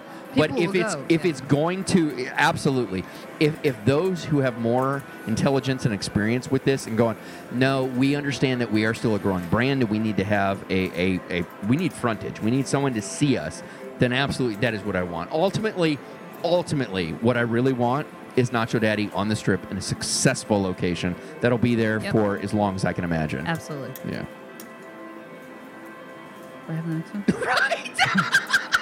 I, got, I, got love- messed up with the order. I love how much that, like we got like editing is so much more fun for me now because I'm like, okay, how much of this is still Vegas oriented? How much of this is tangent? Tangent goes to bonus round. Vegas oriented is just like, oh, our show is now three hours long. Yeah, because we enjoy each other's company this much and we talk this much about Vegas. So if you don't like it, fast forward, fucker. no, I just meant, am I next? No, I know. I don't know where the were. Do I have? do I have the next one? I just meant I didn't. Oh, oh am I? that I'm is brilliant. You couldn't have answered that question any better than that. It wasn't a question. You had a statement. I'm like, I just wanted to Whatever. know if I Your was reply next. couldn't have been any better. Okay. Yes, that my was love. good. You were next. That was good. Take it, take it, Karen. That was good. The V bar. Eh. Really, that's why you gave it to me. No, it isn't, but I was like, oh, here I go. The V bar at Venetian has closed and will be replaced by you- Sugar can, Cane. Can, can you do me a favor? Um, I went, uh, like you said, the V bar, and I went, uh, I want to cut to that. Can, can you do really? And then go at Venetian. Or no, actually, never mind. I'm, I'm an idiot. Never mind. Hmm. Just just read it again. I, I apologize. I, I know how I'm going to cut it now as I'm talking to you, and I fucked it up. I apologize. Go, go, go. So I hope this makes it into the final show that Mark is a high maintenance, pretentious dick. Oh. Now, now I kind of am probably going to have to leave that in, but fuck. Go. The V bar at Venetian. And I'm leaving that in too, bitch. Go ahead. The V Bar at Venetian has closed and will be replaced by Sugar Cane Raw Bar Grill, a dining establishment that already exists in Miami. Sugar Cane will be brought to you by the folks behind Sushi Samba, located in Palazzo's Grand Canal Shops. and we have to explain to you what this restaurant is. You should be hit on the head with a tack hammer. Starting January 10th. Oh, this is so exciting. STK at Cosmopolitan will serve brunch every Sunday. No details are available at this time. It's too bad we already have STK plans brunch in place for our next trip on Sunday morning. Which No, we're don't. Karen. We don't. Oh, we don't? No, we don't. We can make this For part of it? 360 Vegas Vacation 3, we already have plans, but not for our next trip. I thought it was our next trip. No, our next trip is your company trip. Not this year. What are you talking about? This year, worldwide in Orlando. Sad face mark. And that's where we enter in the wah wah. Exactly. He forgets that it's every other year. We're gonna, we're gonna have. ki- Wait a minute. Last year, did we didn't go? yes, we did. Last year in March, we were in Vegas. Trust me. Or this What year. things did we do? This do? year in March. I was working most of the time. What did I we do? stayed. I don't know what the fuck you did. Oh my God, you've forgotten your This Vegas sounds trips. fabricated to me. This sounds completely you serious? fabricated. Let me guarantee you, because I just booked my flights for Orlando, which is where Worldwide is, or April. We were in March, or in Vegas in March, for my company trip. Remember? Oh, so wait, you were down at the D on your gambling run, having a great time, and I'm like, just get a room. Don't don't bother coming back. I can sleep better because you won't come in the middle of the night, wake me up. Oh, I and you ended up now. I remember not it all now. I remember it all now. Now it all comes rushing back. I just needed a point of reference. Yeah, the all night, you know, gambling down at the D did it for you. That was almost worth it. Sorry, Tony. Yeah. All right. So No, you don't have to apologize. I was um I went over to the sugarcane Raw Bar Grill because I didn't know what it offered. Sounds awful to me. Anything with sugarcane and food. it's not sugarcane. It, that's the name of it. It's all about raw food. So like you're so, well, they've got they've got sushi rolls, but then they've got something called a robata grill, which has like beef tongue carpaccio. I I would not eat that. Don't don't worry, Mark. sidetrack. There's there's a time I'll be like, no, you're not would putting try that in your it, mouth. actually. Anything that could taste you back, you are not eating. but I've heard tongue is actually once you peel like the outer layer with all the taste buds off it, the tongue, like the meat inside is actually really good. Karen is a I've heard. huge fan of my tongue. I It- once you actually peel off the taste buds. Once you peel off the taste buds, then I like his tongue. But you know, other than that, Continuing to cash in on the attention the killing of Cecil the Lion has brought, Change.org has started a petition to encourage Mandalay Bay to cancel the hosting of Safari Club International's February 2016 convention and hunt. No, no, just a convention. Just a convention. currently, just under 2,500. Oh, they are currently 2,500 short of their desired 10,000 signatures. All right, for for the for the record, I don't think Mandalay Bay supports the SCI. I'm pretty sure they're just taking their money for the fucking convention space. And secondly, listen, I, I, I don't necessarily support the the hunting of these kind of wild animals, but I don't also know if I give a fuck if somebody else does it. Like to me, I'm like, would I do it? No. Do I want to stop someone else from doing it? I don't. I don't know. Would anyone give a fuck if you killed some random lion as opposed to uh, Cecil Well, the lion?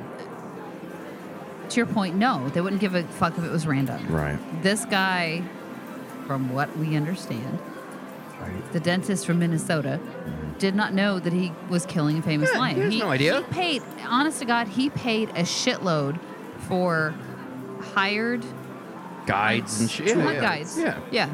To allow him, and you have to pay a fee. If you're going to go to Africa and, and shoot a lion, you got to pay a fee, you got to do all that. He thought it was all on the up and up. Las Vegas Advisor's reporting that the quote, how the fuck is this legal dry docking known as resort fees, unquote, oh are Oh continuing to increase. No. Can I? Can I? Can I try? Can I Go for it, buddy. Go for it. Can we then do a who wore it better? You obviously will, because apparently this is something I don't get. So Las and Vegas. if is- you do, that might say a lot more about you than it does me. Yeah. well, uh, we'll define what dry docking means in just a minute, but hang on. Las Vegas Advisor is reporting that the how the fuck is this legal dry docking known as resort fees is continuing to increase. You can expect to find the high end will be about $35 per night, and the rest will then fall into place, you know, given their respective markets. Yeah, as a reminder, I am very interested in joining the class action lawsuit if and when it ever gets filed. Yes, I can't wait. Fucking seriously? $35 a night resort fees in Vegas. Yeah. Just for the bullshit that is trying to have a lower rate on the Expedia website. Which basically means false advertising. What can I do to falsely advertise what my room rates are? It's fucking ridiculous. So, um, Karen, Yes.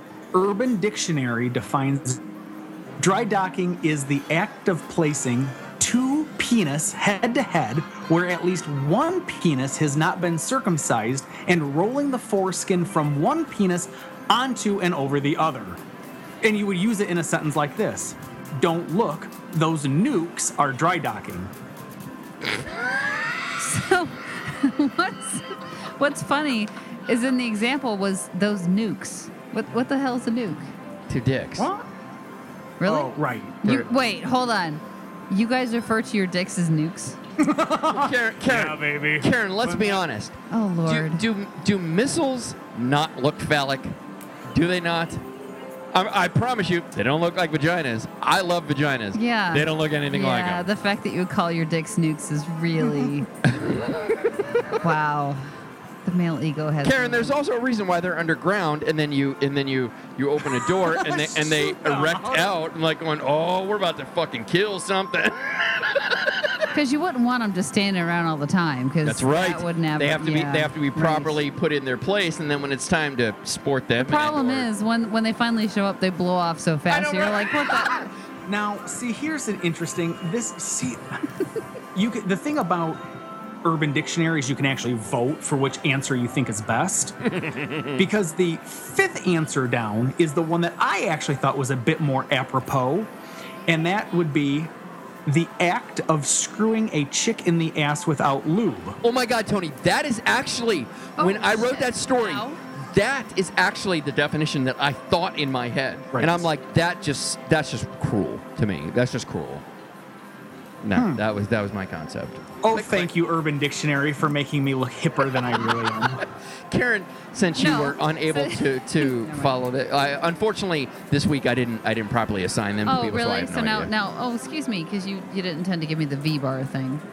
Well, no, that just worked. That some things I write, some things are inspired in the moment. Minus five Ice Bar at Mandalay Bay will undergo a complete remodel in early 2016, bringing in more than 120 tons of fresh, 100% pure Canadian ice, and plans to create a 1,300. Uh, that would be thirteen hundred. Yeah, not not. That's what I said. Yeah, I apologize. said it. I, put said the comma in the wrong space. She was a professional. no. I The comma's in the right space. You add an extra zero. Well, then the comma wouldn't be in the right place, would it? If that zero actually existed. but then it would be 13,000, and 1,300 is correct, and so that's what you had. I'm trying to admit when I do wrong. It's part of what the therapist has told me to do. But it's fine. However, I could have just walked over to it and nobody. I know, would've I know known. you're a pro, Karen, but what I wanted was to once again ha- be be subtle or not subtle, be Uh, um, subtle. You failed miserably. No, what's what's the word? Uh, um, de- uh, de- I don't know. Go fucking read. Deferential? Can- you were being can I? de- Oh, can I deprecating? finish Deprecating. That's the one. That's the one I was looking for. 100% pure Canadian ice and plans to create a 1,300 square foot ice bar. No word on when exactly it will reopen or how long it will take to defrost the space. Why is that funny? Defrost oh my the God. space.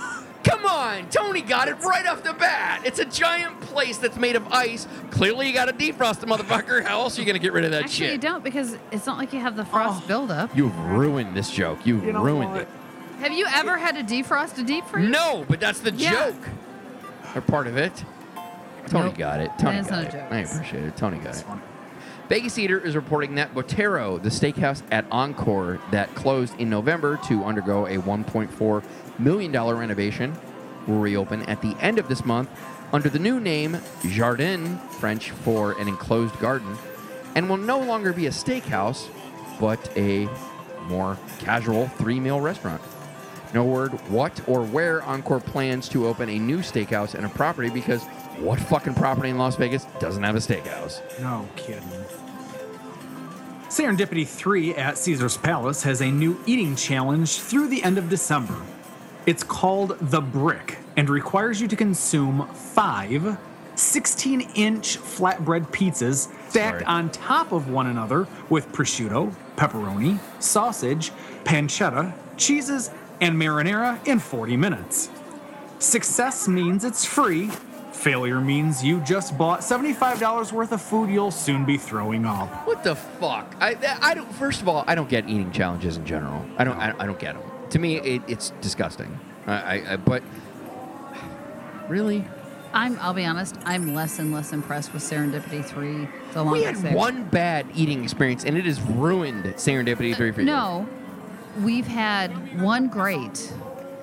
we've had many great, Couple decent. snack experiences. For you, not for me. Okay. Right, well. And, and honestly, it, you add this on top of it. I don't. I don't get what Serendipity Three is. It has a little bit of everything. It's a hodgepodge. It doesn't make any sense to me.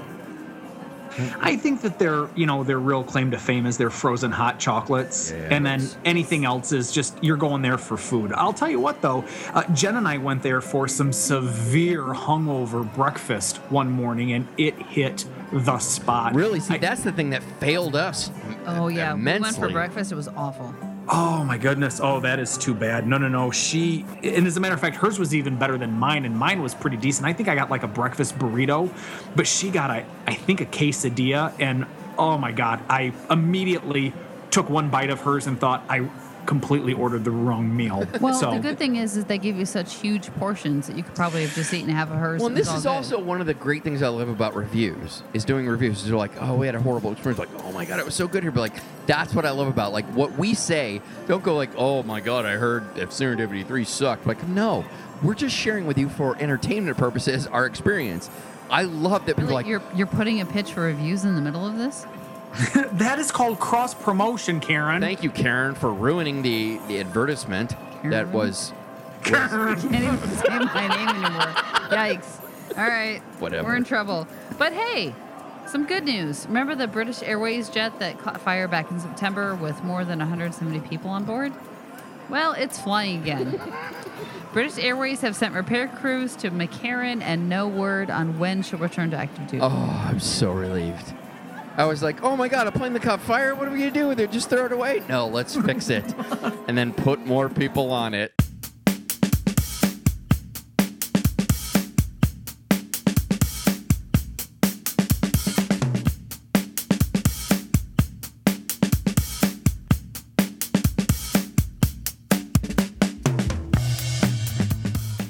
Attractions is the portion of the show where we share with you acts and artists outside of the usual residencies that will be performing in Vegas in the future. Monday, the Gold Coast celebrates its 29th birthday. They opened December 21st, 1986. Tuesday, Encore celebrates its seventh birthday. They opened on December 22nd, 2008. Saturday, Flamingo celebrates its 69th birthday. they opened December 26th, 1946. And Lisa Lampanelli. it sounds funny to announce the oldest still operating casino in Las Vegas. And then on that same night, Lisa Lampanelli is performing at the Venetian. Someone who's not unfamiliar with 69ing. Her show starts at 8 p.m. Tickets start at $50. Saturday and Sunday, Jerry Seinfeld is performing at the Coliseum at Caesar's Palace. Show starts at 7:30 p.m. Tickets start at $105. Britney Spears is at the Axis Theater at Planet Hollywood. Show starts at uh, 9 p.m. Tickets start at $120. And on Sunday, bring your uh, Purell. Motley Crue is performing at the MGM Grand. Show starts at 7 p.m. Tickets start at 27 bucks. Don't forget, you can find links to purchase tickets to these and all the artists we report on our coming attractions calendar on the blog. Let's move into playing Vegas.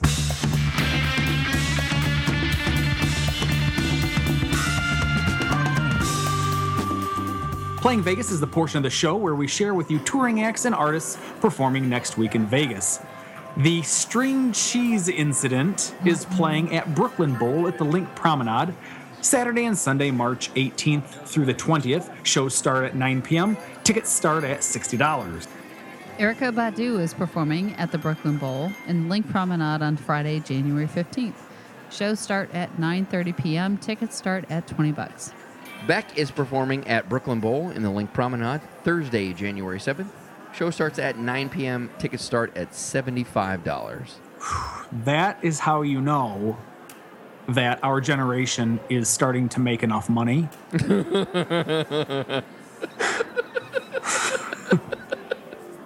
Warren G and Krayzie Bone are performing at the Brooklyn Bowl in the Linq Promenade Sunday, January 17th. Show starts at 9 p.m. and tickets start at $25.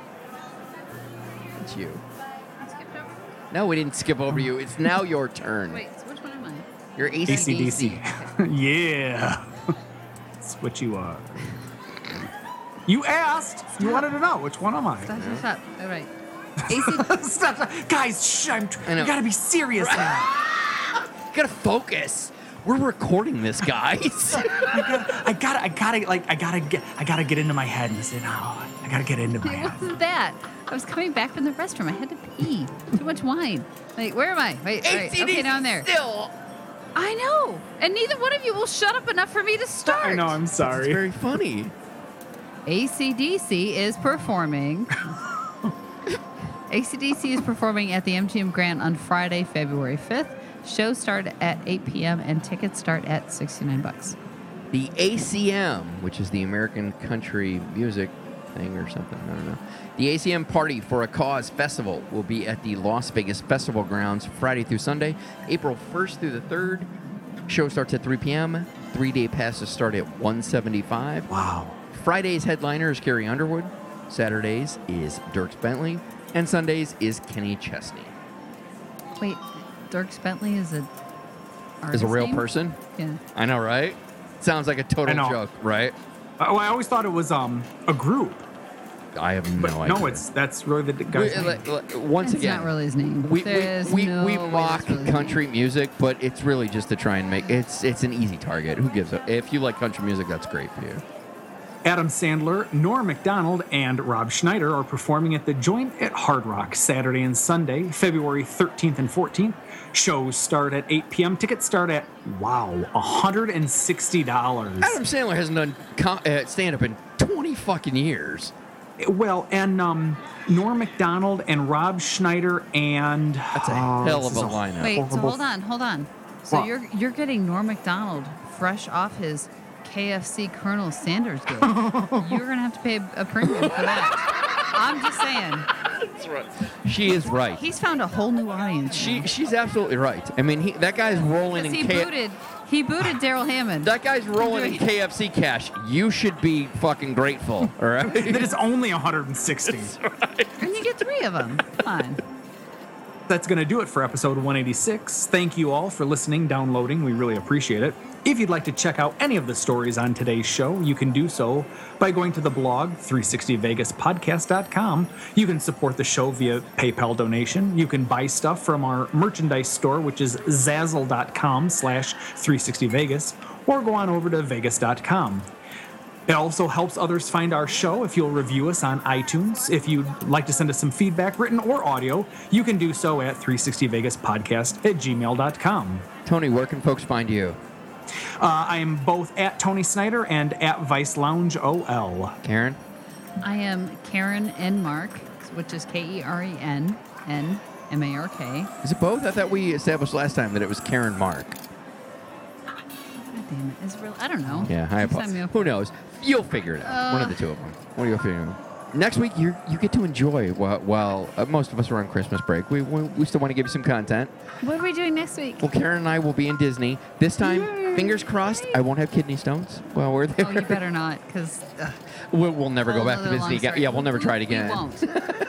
At least at Christmas. That's right. So uh, you will get to enjoy the various outtakes that we enjoy recording to one another. well, it's not just last week. I assure Some you, I'm going to add some from this week too. We enjoy each other's company, and that requires, uh, or that, that ends up uh, Required alcohol. it doesn't require. It, it ends up inevitably be inevitably inevitably. There we go. Eventually, I got there. You end up getting outtakes, and and not just outtakes. Usually tangents of an extended variety, and you're gonna get to enjoy a lot of those next week. So uh, we'll see you then.